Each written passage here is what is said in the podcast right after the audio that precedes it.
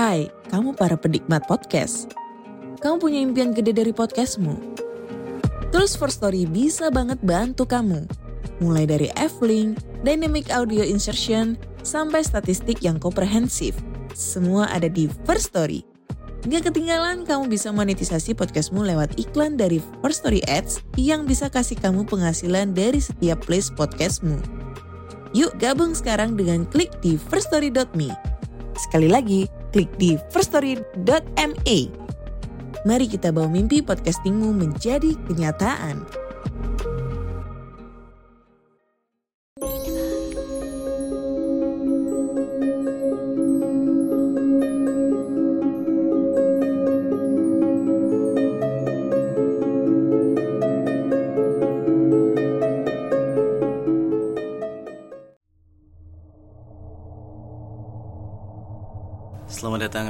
Selamat malam. Kembali lagi saya Denny Narato dari Rumah Horor Indonesia. Menyapa Sobat RHI sekalian Semoga kalian ada dalam keadaan yang sehat dan berbahagia.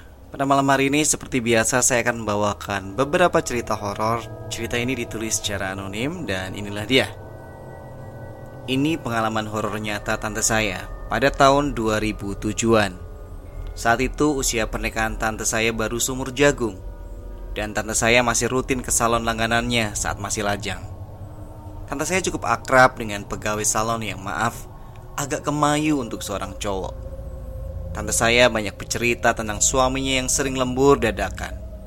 Pegawai salon itu minta tante saya berhati-hati dan menjaga suaminya agar tidak diganggu cewek lain. Dan tante saya pun mengatakan bahwa dia pun jarang berdebat dengan suaminya hanya karena pulang malam. Akhirnya pegawai itu menawarkan cimat yang entah dari mana. Dia mengaku diberi oleh pelanggan. Dan cimat itu bisa mempererat hubungan suami dan istri. Tante saya yang saat itu butuh karena risiko pekerjaan suaminya pun mengambil jimat itu dan pulang ke rumah. Pegawai salon itu berpesan untuk menaruh jimat itu di bawah kaki lemari. Dan karena tante saya tidak memiliki lemari di lantai satu, Akhirnya tante saya menaruh jimat itu di lantai dua rumahnya. Kejadian aneh mulai terjadi setelah seminggu berlalu.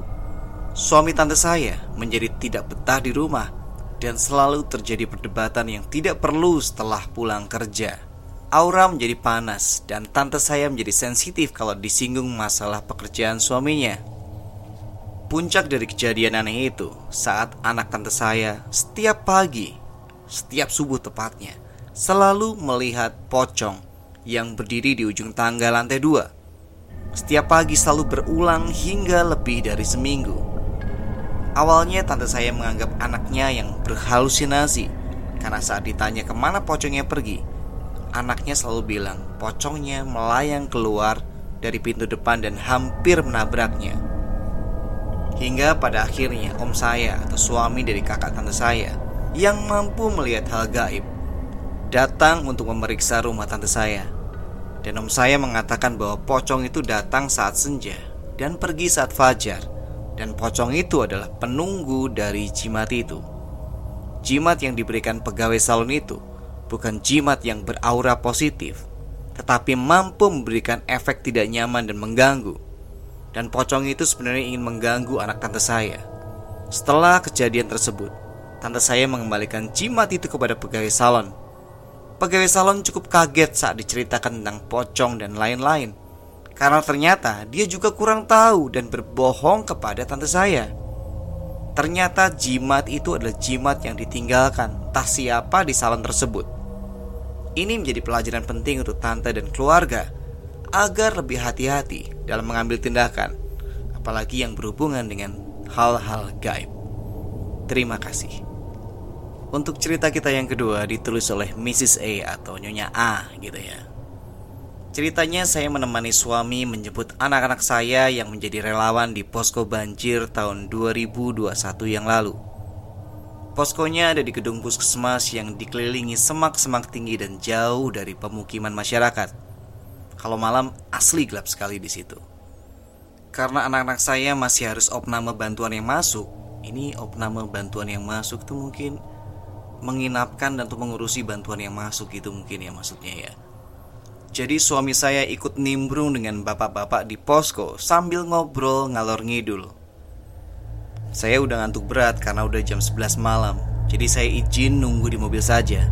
Pergilah saya ke mobil dan nyalain mesin dan AC dan buka dikit kaca jendela. Dan langsung rebahan di mobil. Untuk informasi, tempat parkirnya ini ada di belakang gedung dan gelap banget. Terus hanya ada mobil saya, Sementara mobil pickup dan truknya pada drop barang di depan. Tapi saya waktu itu nggak takut sama sekali karena mikir rame orang, meskipun mereka semua pada di depan. Terus bawaan ngantuk berat jadi pengen cepat-cepat molor aja. Lagi asik-asiknya tidur. Eh, saya dengar ada yang manggil-manggil nama saya. Dah, Indah. Suaranya kayak jauh banget. Saya kaget dan hilang rasa kantuk saya karena ngirain yang manggil anak saya mau masuk mobil. Terus mobil kan diparkir di halaman belakang dengan jarak kurang lebih 5 meteran dari gedung belakang.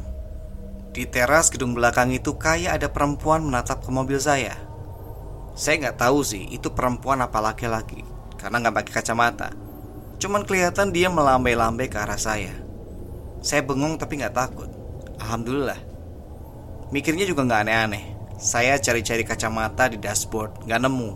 Di tas juga nggak ada. Eh alah, baru inget. Kalau kacamata saya ketinggalan di rumah karena buru-buru mau jemput anak-anak. Untuk informasi lagi, saya sebenarnya nggak suka pakai kacamata. Jadi makanya kalau pas mau baca atau lihat sesuatu dengan teliti gitu ya. Jadi saya diem aja di kursi sambil merhatiin dia terus melambai-lambai ke saya. Mau keluar, saya rada takut ular karena semaknya tinggi-tinggi. Jadi saya biarin aja dia manggil-manggil. Terus dia mungkin bosan ya ngelambe-ngelambe, terus dia jalan ke koridor bolak-balik. Ada kali setengah jam dia bolak-balik jalan berhenti. Terus manggil-manggil saya. Dan saya berusaha terus liatin dia, tapi beneran gak jelas. Udahlah, gelap mata saya rabun lagi. Alhamdulillah, gak berapa lama suami dan anak-anak saya datang. Dan dia udah jalan gak tahu ke mana Terus saya bilang sama mereka, tadi ada orang, gak tahu ibu-ibu atau bapak-bapak yang manggil-manggil bunda di situ. Terus bolak-balik kayak setrikaan. Berhenti, manggil lagi. Ada kali setengah jam. Siapa sih? Anak saya langsung pandang-pandangan berdua. Beneran bun, lihat. Iya, dari tadi tuh, tapi sekarang nggak tahu pada ke mana. Bunda juga nggak tahu dia laki atau perempuan, soalnya kan nggak pakai kacamata. Anak-anak saya malah pada bilang Alhamdulillah Tadeh di rumah ceritanya. Pas di rumah mereka cerita kalau nggak ada yang berani ke parkiran situ malam-malam Kecuali saya aja sendiri. Pas nanya ayahnya di mana keberadaan saya? Setelah mereka dengar Mereka buru-buru menyelesaikan pekerjaannya Dan langsung nyusul saya dengan ayahnya. Di gedung belakang itu memang angker banget. Yang suka mondar-mandir itu kuntilanak dengan badan separuh yang mukanya rusak parah. Itu menurut penuturan security di situ. Jadi alhamdulillah saya ketinggalan kacamata jadi nggak lihat wujud aslinya. Abis itu yang saya omelin ya suami saya karena biarin istrinya sendirian di mobil. Suami saya cuma ketawa-ketawa aja. Untuk kisah ketiga diceritakan oleh penulis dengan inisial AG. Cukup dibaca saja, boleh percaya.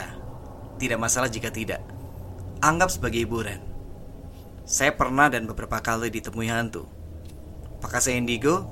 Saya rasa bukan. Saya tidak pernah merasa seperti seorang anak indigo yang katanya bisa berkomunikasi dengan hantu, bisa meraga sukma, bahkan ada yang bisa mengetahui masa lalu hantu. Saya tidak begitu. Saya hanya merasa saya sering sial dan bertemu dengan mereka saja. Seperti ini misalnya. Sewaktu saya kecil, umur 20 bulan atau sekitar 2 tahun. Ibu saya sedang menyemur padi di depan rumah. Ayah saya bekerja. Karena kami memelihara ayam, jadi ibu menunggu jemuran padi agar tidak habis diserbu ayam. Saya tidur di kamar. Sekitar tengah hari, ibu saya mengecek apakah saya belum bangun atau sudah bangun. Tapi ibu kaget bukan main. Saya sedang tidur, tapi tidak sendiri. Di sebelah saya ada seekor anjing hitam yang ikut tidur bersama saya. Masuk dari mana? Kemungkinan jendela kamar karena emang jendelanya besar sih. Tapi anjing siapa dan dari mana ini? Lingkungan kami muslim semua dan tidak ada yang memelihara anjing. Kalaupun anjing liar, kenapa ikut tidur tanpa menggigit saya atau memangsa ayam piaraan saya? Ibu saya meminta tolong bibinya yang rumahnya di seberang jalan. Tapi saat mereka sampai, saya masih tidur lelap dan anjing tadi sudah hilang entah ke mana. Saat saya berumur tiga tahun, pas maghrib, ayah ibu sedang sholat. Saya duduk di sebuah dipan yang ditaruh di ruang tamu. Kami hanya punya dua kursi waktu itu. Jadi dipan ini bisa diduduki jika ada tamu. Ayah punya sepeda yang biasanya dipakai pulang pergi kerja. Sorenya hujan turun lebat sekali. Jadi suasana masih dingin. Saya yang duduk sendiri mendengar suara tertawa. Saya cari tengok-tengok. Tidak ada. Tapi suara itu masih terus tertawa, seolah mengejek saya yang tidak berhasil menemukannya. Lalu saat saya melihat ke arah bawah sepeda, seekor ayam jago ada di sana, sedang tertawa. Suara tawanya jelas, bukan suara ayam. Itu suara kakek-kakek, dan ayam itu terus tertawa melihat saya mulai menangis dan memanggil ayah dan ibu saya. Saat ibu saya datang, ayam itu sudah lari keluar. Saya tidak ingat bagaimana caranya karena saya sibuk menangis. Tapi ayam itu sudah tidak ada lagi di dalam rumah. Sementara pintu depan masih tertutup rapat. Ibu juga tidak merasa berpapasan dengan ayam saat datang dari arah belakang. Ibu membawa saya ke kandang ayam untuk mengecek ayam mana yang saya katakan tadi. Tapi saya bilang, ayamnya sudah lari, sudah pergi. Tak ada lagi di sini. Datanglah tetangga saya yang kebetulan suka sekali dengan hal-hal mistis. Mendengar cerita kedua orang tua saya, dia langsung telanjang bulat membawa garam untuk disebar di sekeliling rumah. Ibu bilang, paman itu benar-benar tak lagi merasa malu. Dia bilang jika tidak dipagari, besok ayam itu akan mengganggu saya lagi. Nah, saat SD, kami membangun rumah lumayan jauh dari rumah sebelumnya, tapi masih satu desa. Rumah sebelumnya adalah rumah papan yang kami tinggali dengan menumpang. Karena rumah belum selesai dibangun, saya dan keluarga masih tinggal di rumah lama. Saya punya teman di rumah lama yang munculnya selalu jam 4 sore. Cewek, lebih tinggi dari saya, cantik putih, rambutnya hitam kemerahan, agak keriting panjang. Saya ingat sekali, namanya Selena. Saya selalu bercerita dengan teman-teman saya di sekolah bahwa saya punya teman seorang putri. Tapi teman-teman saya menganggap saya halu dan bahkan gila. Saya sedih, saya bercerita kepada Selena. Selena hanya diam. Kemudian dia bilang, "Nanti kalau kamu pindah, aku kesepian.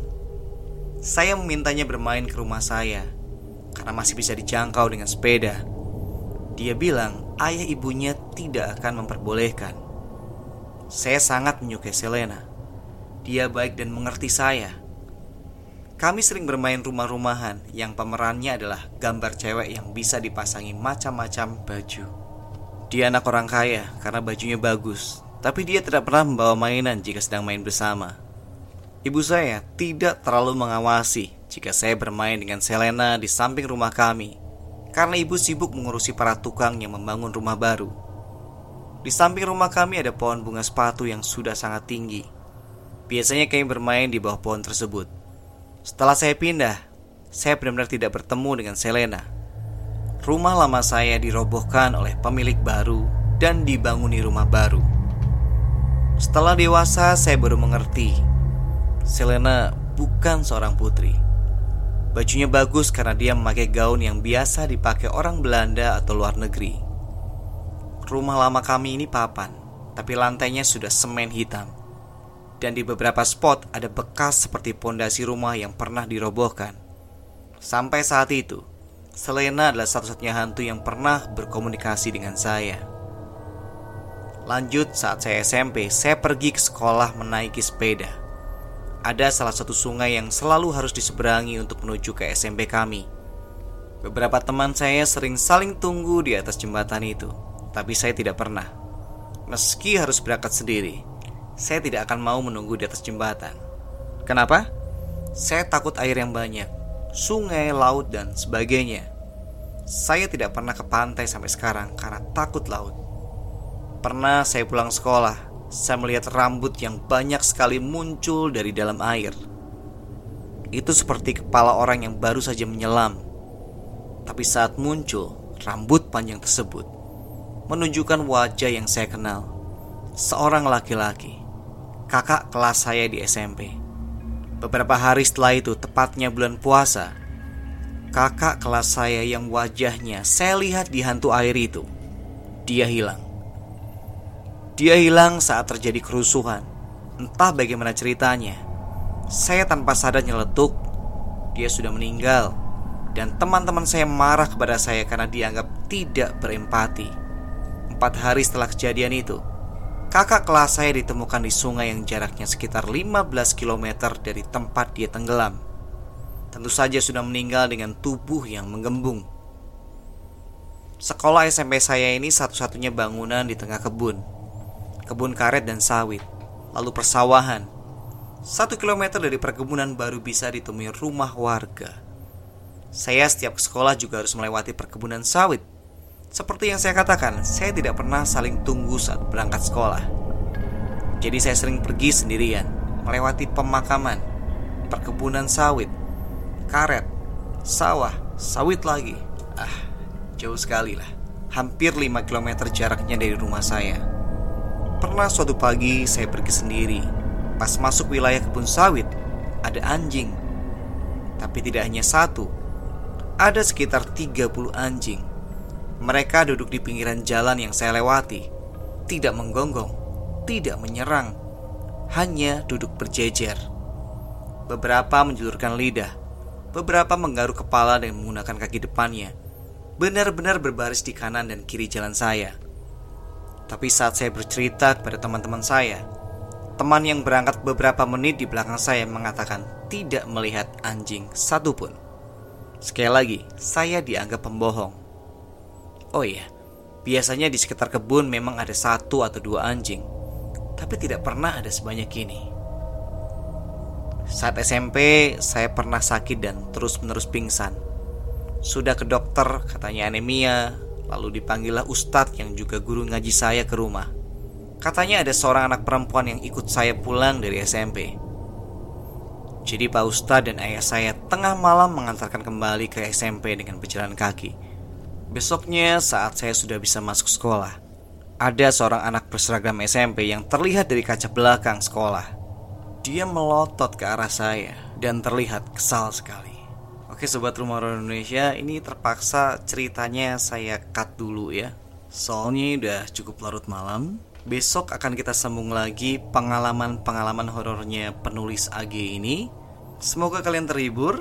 Sampai ketemu di cerita berikutnya. Selamat malam, selamat beristirahat.